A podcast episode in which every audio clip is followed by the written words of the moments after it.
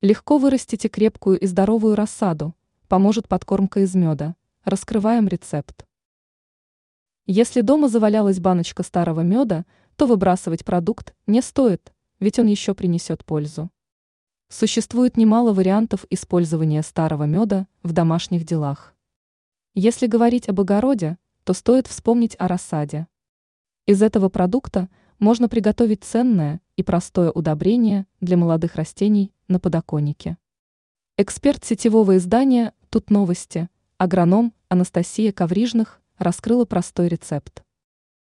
Первый способ. На литр воды потребуется одна чайная ложка натурального меда. Нужно растворить продукт в воде и хорошо размешать.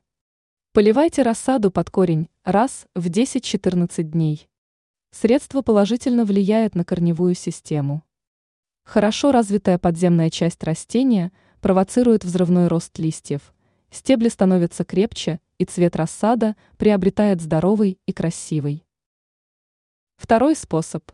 Есть вариант посложнее, и он актуален для весны или лета.